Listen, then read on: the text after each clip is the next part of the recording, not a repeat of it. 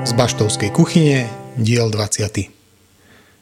Ani sme sa nenazdali a otvárame druhú desiatku našich kuchynských podcastov.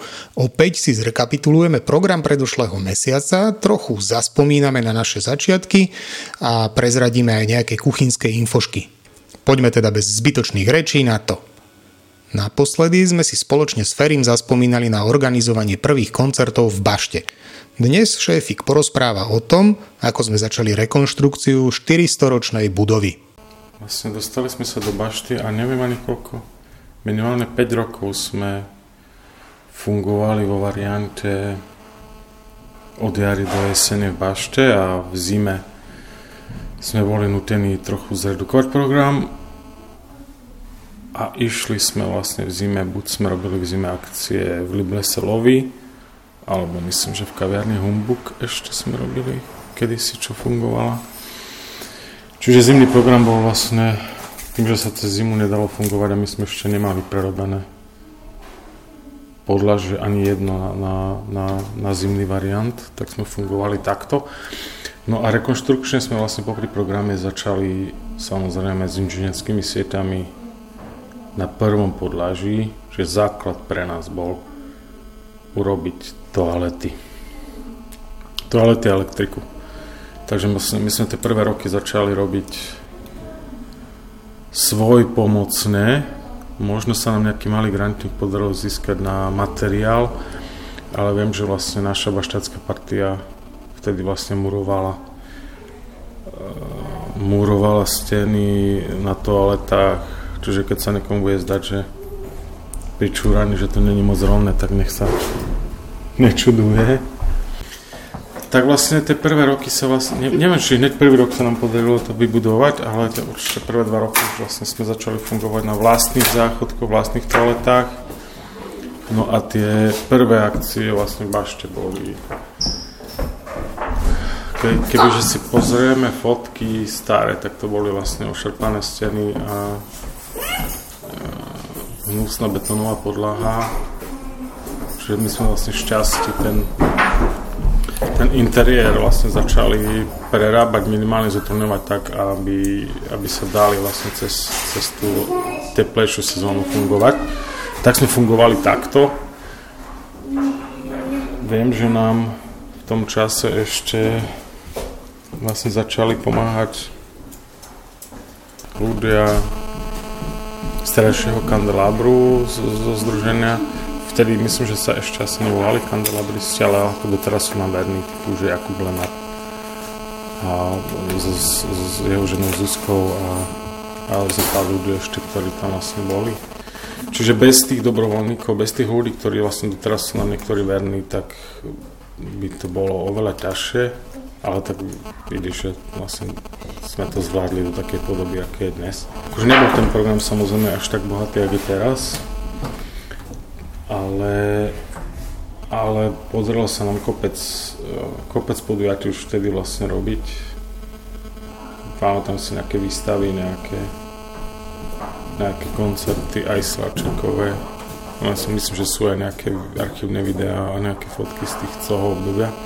No bolo to také, buf, také ešte entuziastické, no, akože neprofe, neprofesionálne, také také ešte, že veľa, veľa sme to vlastne v voľnom čase makali a vlastne to bolo také monterkové obdobie, akože dennodenne. Hej, že, že sme to vlastne sa snažili ten barák posunúť do takého stavu, aby sa bolo kde vyčúrať a aby, aby bolo svetlo a elektrika na koncert. Hej, že kaviarna vtedy ešte neexistovala samozrejme. Kaviarensky sme začínali tak, že sme mali prepravky od, od flašového piva naskladané na to stolová doska a, a takto sa po akciách ešte predávalo vlastne pivo a takýto ambulantný, takýto na kolene predaj bol vtedy. V rámci nášho nového projektu s UNICEFom a Karpatskou nadáciou sme v Bašte pripravili pravidelný výtvarný kurz s názvom Tvorítko. Je určený primárne pre ukrajinskú a rómsku komunitu, ale zapojiť sa môžu naozaj všetci – Viac vám o tvorítku prezradí jeho lektorka Katka. Tak e, je to projekt e, hlavne určený pre deti, menšie deti a pre mládež. Sú to také výtvarné aktivity. A nechcela som to viesť ako nejakú zušku. Skôr e, ide o nejaké experimentovanie a hranie sa. A Zatiaľ to má veľký úspech u detí. Rozmýšľame, že to rozdelíme do dvoch skupín. Pre menšie a pre väčšie deti. Aby vlastne každý mohol tvoriť e, v tom svojom. Keď hovoríme o tých vekových skupinách, tak e, pre aké vekové skupiny je to teda e, zamerané? Na koho je to zamerané? Uh, tak doteraz sme mali deti od 3 do 10 rokov, čo je celkom široké spektrum. Tak uh, mohlo by to byť rozdelené medzi, dajme tomu 3 až 5, potom 5 až 10. Čiže menšie a väčšie deti. Ako často býva? Uh, máme to každú stredu a každú nedeľu, stále o štvrtej na dvojke, na hodnom poschodí. A zapojiť sa môže hoci kto, alebo je to určené? Áno, zapájajú sa aj rodičia, hlavne pri tých menších deťoch, čo je super a možno by sme to mohli rozšíriť na, aj na rodičov s deťmi, pretože často si tie, tie práce odnesú domov, lebo pracujú spoločne. Tak teda nezabudnite, každý týždeň v stredu a nedelu máme pre vaše deti pripravené tvorítko. Pre bližšie informácie sledujte naše sociálne siete. Počas júla sme v Bašte mali dva veľké večery. Najskôr nás navštívil projekt Angrusory, ktorý spája rómskych a nerómskych muzikantov. Dámy, jak, jak sa vám hralo dneska? Jak sa vám dneska večer stravil, stravil večer? V Badiovie? Mm. Na Bašte? Na Bašte. Bola Bašta. A já, já to cítím po tom, co jsme měli a zažili z Angrusory na turné, tady to má nějakou eh, sílu úplně od toho, z té země, prostě je to tady cítit ta historie, všechno je to velmi silné, je to magické a nám se, myslím, podařilo to krátké turné, že dneska to byl poslední koncert z, těch, z té řady a bylo to takové nejvíce hrané a atmosféra byla úžasná. Mám pocit, že lidi byli velmi spokojení. A všichni, všichni máme z toho velmi dobrý pocit. Jani, jak vôbec prišlo k tomu celému? Tento celý, ja viem, že predtým bola purikáne a predtým ešte ona. Jemenko, no, to máš také korene, kde si veľmi dozadu. Áno, na začiatku bolo to, že ma teda očarili tie, tie starodávne rómske pesničky a potom som ich teda začala nahrávať, zbierať. A tam som zistila, že veľa tých ľudí je úplne, to spieva proste, že fantasticky neškolení ľudia a v tom bola taká krásne frázovanie precítené, že nádhera. Takže to je škoda, že by som to iba ja v tej kuchyni rómskej videla. Tak začalo, že na pohodu nás Mišo volala, koncertíky, potom boli afterpurikany, ktoré som viac menej dala naozaj, naozaj doslova do, dohromady ja. A toto nie je tak celkom, v tom, k tomuto som bola prizvaná, bolo toto skrslo ako by v Lukášovej Berbejchovej hlave, ktorý mhm. poznal Afterpurikane. A on poznal muzikantov z Kitchen Orchestra zo Stavangeru, ktorí robia teda všelijakú hudbu experimentálnu rôznu. A tak im len tak spomenul, že čo keby to, to, to, že tie staré rómske pesničky sú krásne, to je nejaká Belišova, možno, že by niečo vedela v tom pomôcť a keby ešte Iva Bytová chcela do toho ísť, to bolo super. Takže vlastne úplne ten, to prvé stretnutie bolo asi pred asi 3 roky. No ale od teraz dozadu, keď, sme, keď wow. ste boli vy prvýkrát v Košiciach, keď si ty Tak to už je ďalej, áno, áno, áno. A to bolo len také, že stretneme sa a uvidíme. A bol tam Nils, ten organista, bol tam Peter, Peter saxofonista a stále e, bubeník a Iva samozrejme. A mali koncert v Dominikánskom kostole, pretože úplne bez prípravy, bolo to také úžasné. A Nils hral potom na ten veľký orgán. No, absurdné. Orgán z hora dole bicie, saxofón a tam iba poletovala taká bílá, také rôzne z rôznych etník a krajín. Mm. Také prvky, bolo to veľmi pekné. No ale potom bolo dosť dôležité, že sme išli navštíviť niekoľko rómskych rodín. A teda očarili všetky, ale tak nejak sa tým páčili, že práve dreveniakovci, ktorí sú teraz z toho Bardejova, kde teraz sme práve, No, tak to je taká strašne dlhá história. A potom bolo teraz ohľadné tie peniaze, no. Já myslím, že Lukáš uh, měl tu možnost vlastně získat nějaký grant mm-hmm. a tak se snažil něco vytvořit a vlastně nás všechny oslovil a tam nebyl nikdo, nikdo z nás, kdo by řekl, že ne, že bylo to takové samozřejmě neznámé. Mm-hmm. A já jsem třeba z Kitchen Orchestra nikdy ne, eh, neznala, nehrála s něma předtím.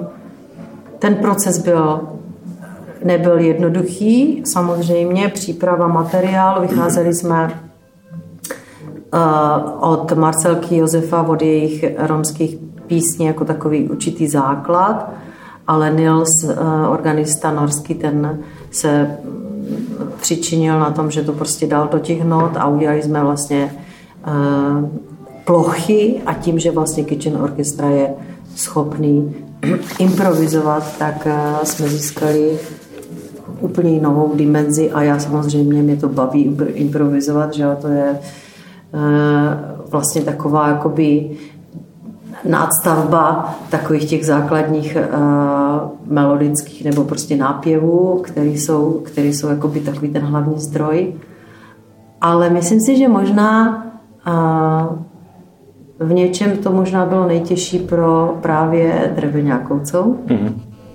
Protože když jsme začali zkoušet a připravovat věci a v momentě, jak jsme začali improvizovat, tak oni se cítili jako, že to je úplně jiná hudební řeč. Mm-hmm.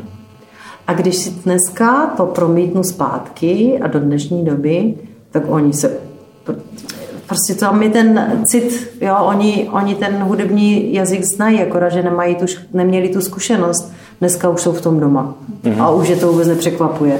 Ale ze začátku opravdu nevěděli, jak k tomu přistupovat, co mají dělat, kdy mají nastoupit s tou melodií a tak. Takže mě to osobně bavilo velmi sledovat celý ten vývoj v té společné komunikaci. A dneska třeba po tomhle koncertě, když se bavím i s těma lidma z publika, tak je se všechny to baví, jak je to barevné, jak je to živelné a jak eh, je to spontánní a vlastně velmi přirozené.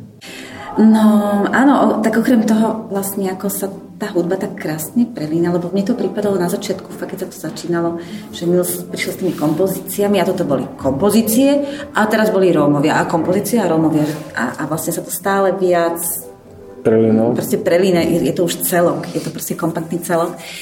A, a to mám dojem, že to je proste aj, aj v tých našich vzťahoch. Mm-hmm. Že, že tie svety mm-hmm. sú naše kultúrne a sociálne hrozne odlišné. A, ale vlastne sme, sme, sa stali, sme si stále bližší počas, mm-hmm. počas týchto stretnutí. Já si myslím, že to je uh, v podstatě všecko díky tomu, že děláme, že provozujeme hudbu. Že vlastně ten hudební jazyk je vlastně svobodný a je tak uh, univerzální. Jako univerzální, že si rozumíme, nemusíme si nic vysvětlovat a prostě žijeme. Aby neostalo iba pri rečiach, ponúkam krátku ukážku toho, čo ste mohli v bašte počuť.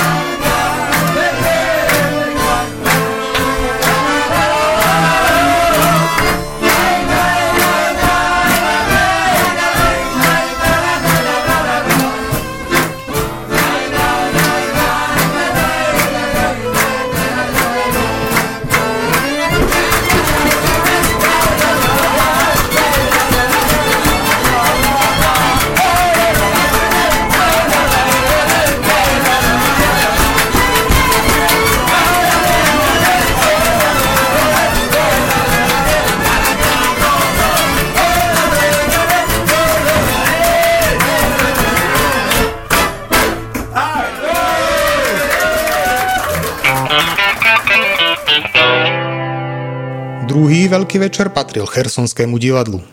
Ako sa tento súbor dostal až na baštovské dosky, objasní šéfik. Divadlo z Chersonu vzniklo asi tak, že sa, že sa nám ozval Mišo Kaščak z Pohody a tým, že vlastne oni začínajú svoj divadelné túr na Pohode, tak cestou späť vlastne my sme komunikovali v tom zmysle, že že v Chersone boli ťažké boje a že by sme vlastne že sme radi akože im urobili, respektíve akože pohoda by im rada urobila eh, viac viac divadelných akože po slovensku viac divadelných predstavení. Tým pádom by chceli akože čo najviac podporiť aj finančne, aj mm, nie že materiálne, ale nejako mentálne možno, tak vlastne vzniklo to, že, že okrem pohody Prešova, Šťavnice je a u nás. Neviem, či ešte na viacerých miestach teraz možno, akože som na niekoho zabudol, ale možno ešte v kláštore Ružňanskom. Je to chersonské divadlo u nás. Toto bolo vlastne asi taká nejaká, že hlavný hnáci motor alebo hlavná akože príčina toho, že my sme chceli urobiť to divadlo a aj teda sa chystáme urobiť. Nuž a s riaditeľom Chersonského divadla sa pre náš baštovský podcast porozprávala Veronika. Inscenácia Mačička ako spomienka na temnotu mala premiéru v roku 2017 a vy ste ju obnovili, tú inscenáciu. Že, prečo? Е, ну, дивіться, е, ми е, були в окупації, місто було в окупації. Театр певний час не працював. Ми багато працівників театру змушені були тікати з Херсону, тому що росіяни нас арештовували, змушували працювати. Я, наприклад, теж мене арештовували, я сидів в СІЗО. І вже потім, коли мене випустили, я вже втік і зміг вибратись на Україну. І коли я вже вирвався на підконтрольну територію України, я розумів, що треба послати сигнал тим людям, що залишалися в Херсоні, що театр не здається, тому що Херсон опирався. Ви бачили, да, в телевізорі показували, як Херсон виходив проти танків. Люди йшли з голими руками, з прапорами, казали, йдіть звідси. Угу. І тому моє завдання, я розумів, що це мій фронт і треба працювати в цьому напрямку. І ми почали збирати людей. Якраз в цей час вирвалась Оля з окупації, і Сергій був в Миколаєві, йшов фронт в Миколаєві, він випускав виставу. І ми домовили, що Оля приїде в Миколаїв і там теж під вибухами будуть випускати цю виставу.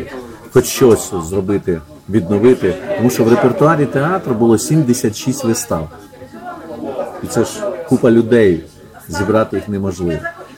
І е, змогли ми відновити її в Києві на базі національного театру. Нам там дали приміщення. Ми зібралися, приїхав Сергій, Оля, і ми буквально за три дні відновили цю виставу. Uh-huh. І почали її грати в Києві. І знову ж таки приходили херсонці, які в Києві, приходили кияни, всі плакали, обнімалися. Знаєте, це як частина uh-huh. батьківщини, щоб можна дотронутись до рідних людей.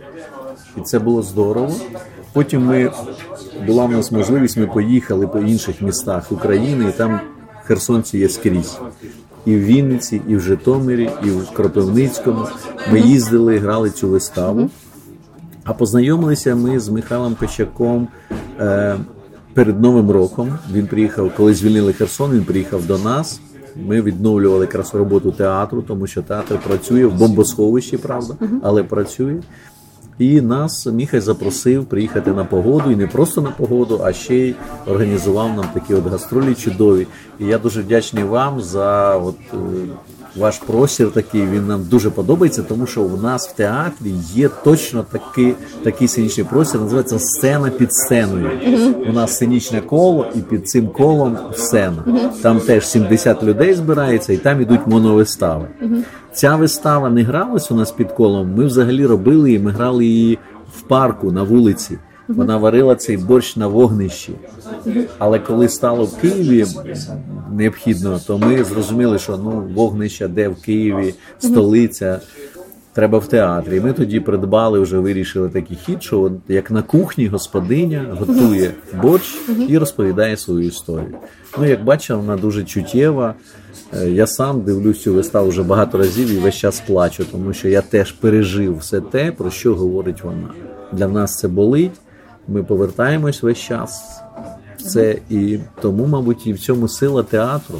Тому, раз ви займаєтесь театром, то робіть це. Театр це здорово, він об'єднує людей. От херсонці скажуть, як вони любили наш театр там. Ми грали 40 вистав на місяць. У нас були повні зали. У нас 5 сценічних майданчиків, велика зала на 700 місць, театр кафе на 150, сцена під дахом на 150, сцена під сценою, сцена в дворіку, яку ковід придумали. І навіть у нас була сцена в лісі, де ми в лісі грали вистави на природі. Ми влітку відкривали сезон в лісі і ціле літо грали вистави, які там вирішені. Це просто до нас туристи їздили з інших міст. із Одеси, із Миколаєва їздили, щоб подивитися, що Херсонський Špecifická театр. situácia nastala v tomto predstavení, že uh, ste rozdávali, teda už ako ste spomenuli, uh, varil sa tam počas predstavenia boršč, ktorý na záver, uh, o ktorý sa delíte s divákmi. Uh, bolo to tak od začiatku? Да, да, так було спочатку. Да. М, Сергій придумав, режисер Сергій придумав цю історію. Ми ще не знали, що тоді борщ стався надбанням ЮНЕСКо Ук- Україну. Зараз прийняли, що це як страва, яка належить Борщ тільки? Україні. Да, да, це, це визнано страва сьогодні. українців. Страва українців. Але це було ось перед війною, а чи навіть під час війна, війна почалася. А це виставу зробили в 15-му році. Тобто це геніально подумав режисер. І тоді був такий, що жінка, яка не має житла, вона тільки з цими кошенятами, і вона в парку, як е, ну, бомж, людина, яка не має нічого. І вона варить цей борщ і ділиться ним. Vidíte nejaký rozdiel v tom, že ako vnímajú diváci to predstavenie uh, u vás na Ukrajine a ako tu, na Slovensku napríklad? Ні, однаково приймають. Що от ми грали і в е, Братиславі, в інших містах. Були різні аудиторії. У нас в одному місті, я вже не пам'ятаю, як у нас така була старша аудиторія, були люди поважні, і всі були м, слов'янські. І в нас після вистави ми їли борщ, і ми дуже довго говорили. Вони згадували 68-й рік, Прагу, вони згадували, як Росія тут приходила.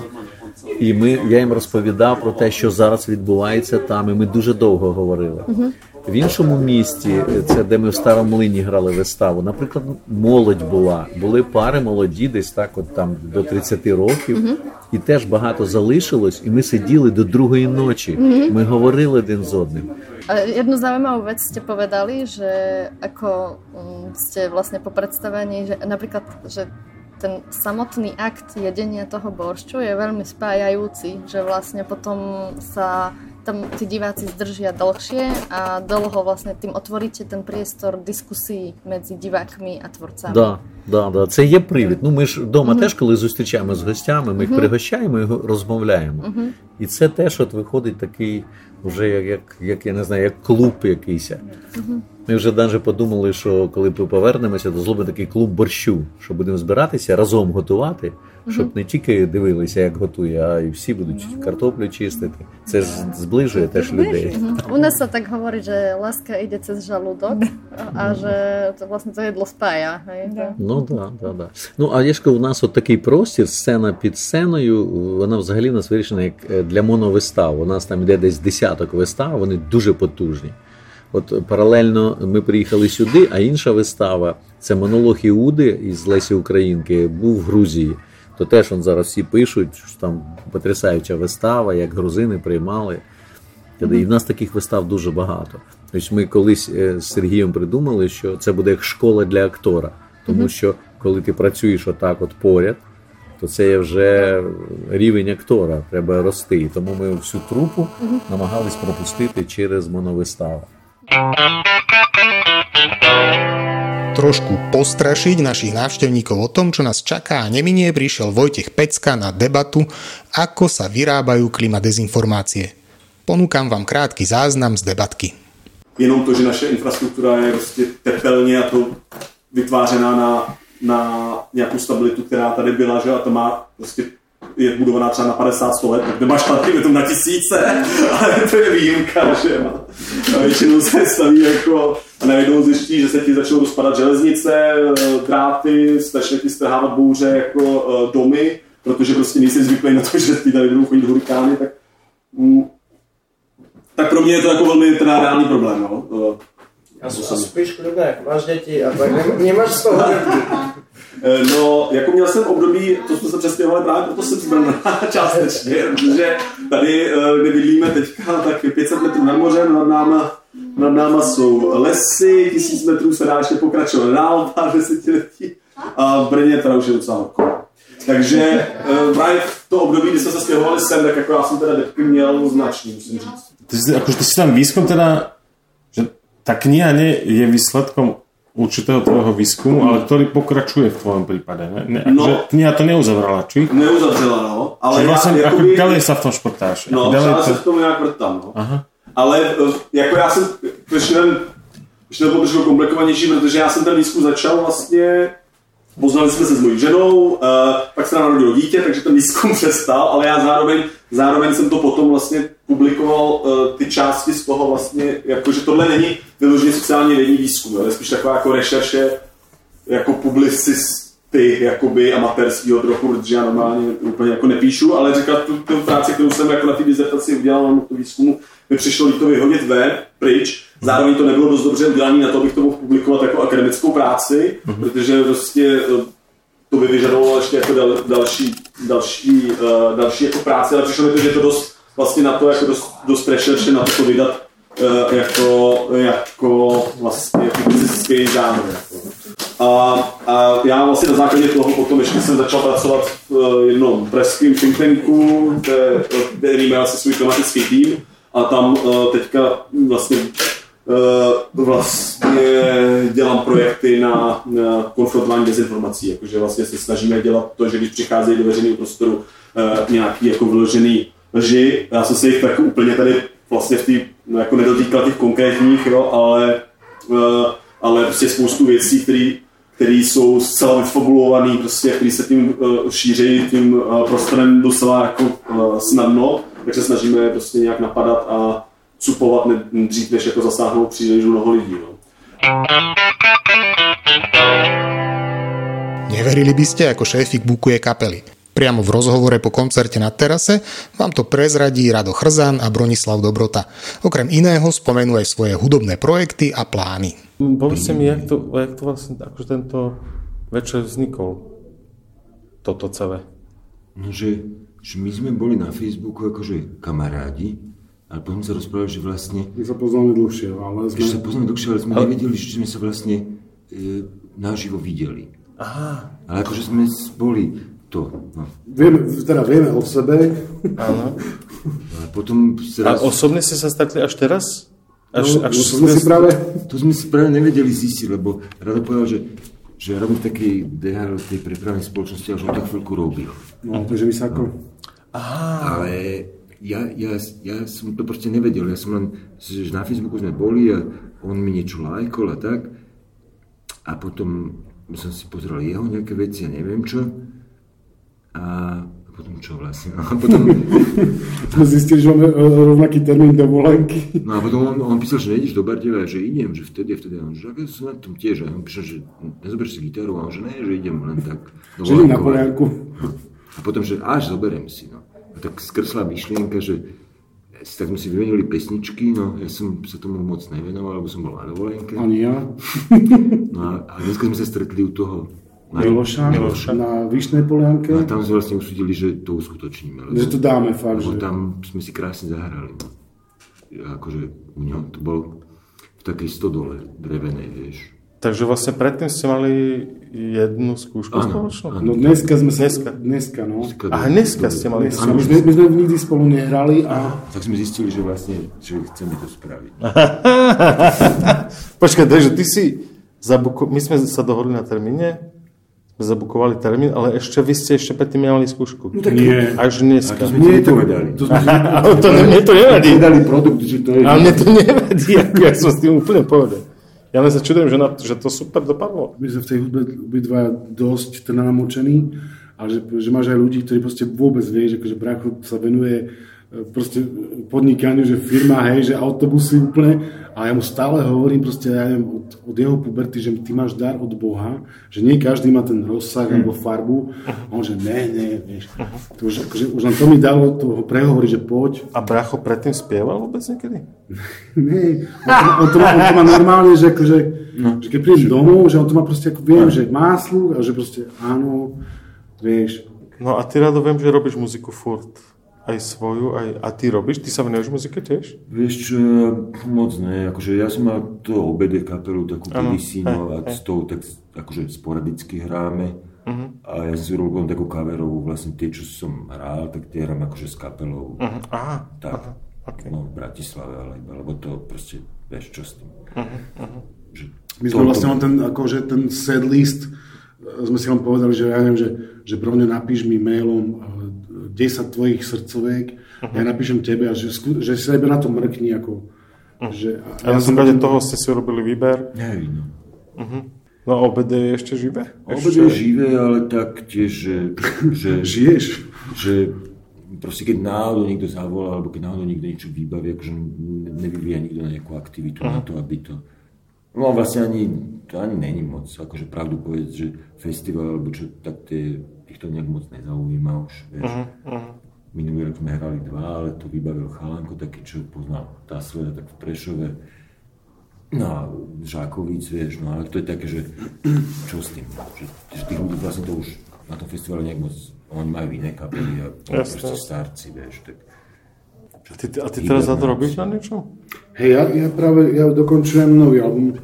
Teraz, e, kedy v nedelu mi končí dovolenka, idem do Prahy makať, náspäť do práce a počas práve tých dní idem domixovať ten nový album, na ktorom som robil dva roky. Uh-huh. Takže on, e, niekedy e, koncom septembra to bude už že na vydané. Že už, no na pultoch. Vieš, na Spotify. s tými, na Spotify to bude, ale ja, ja, ja som ten staromil, vieš, že mám rád ten, ak máš knížky, alebo čože, ja si to vždy tak či tak ako vylisujem, akože tých 300 Hej. kusov, potom to akože buď rozdám, alebo, alebo a podarí sa aj niečo predať. Hmm. Takže teraz to vydám, no, to nové. Sa teším na to, to budem, že budem teraz akože v tom intenzívne. Ako na CDčku. No hej, bude to na CDčku, hej.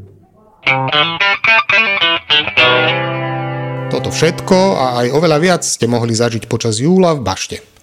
Okrem spomínaných aktivít ste mohli prísť na dobré filmy, zacvičiť si jogu či zatancovať salsu. Pravidelné stretnutia organizujeme aj pre ukrajinskú komunitu pod názvom Ukrajinský čaj o 5. a pripravili sme aj Montessori herničky pre deti. To už je z 20. pokračovania podcastu z Baštovskej kuchyne naozaj všetko, počujeme sa opäť o mesiac. Dovtedy sledujte, počúvajte, pozerajte, navštevujte, klikajte a lajkujte. Aktivity Kultúrno-komunitného centra Bašta aj tento rok z verejných zdrojov podporil Fond na podporu umenia a za podporu ďakujeme aj nadácii Orange a jej programu Aktívna komunita s nadáciou Orange. Do počutia.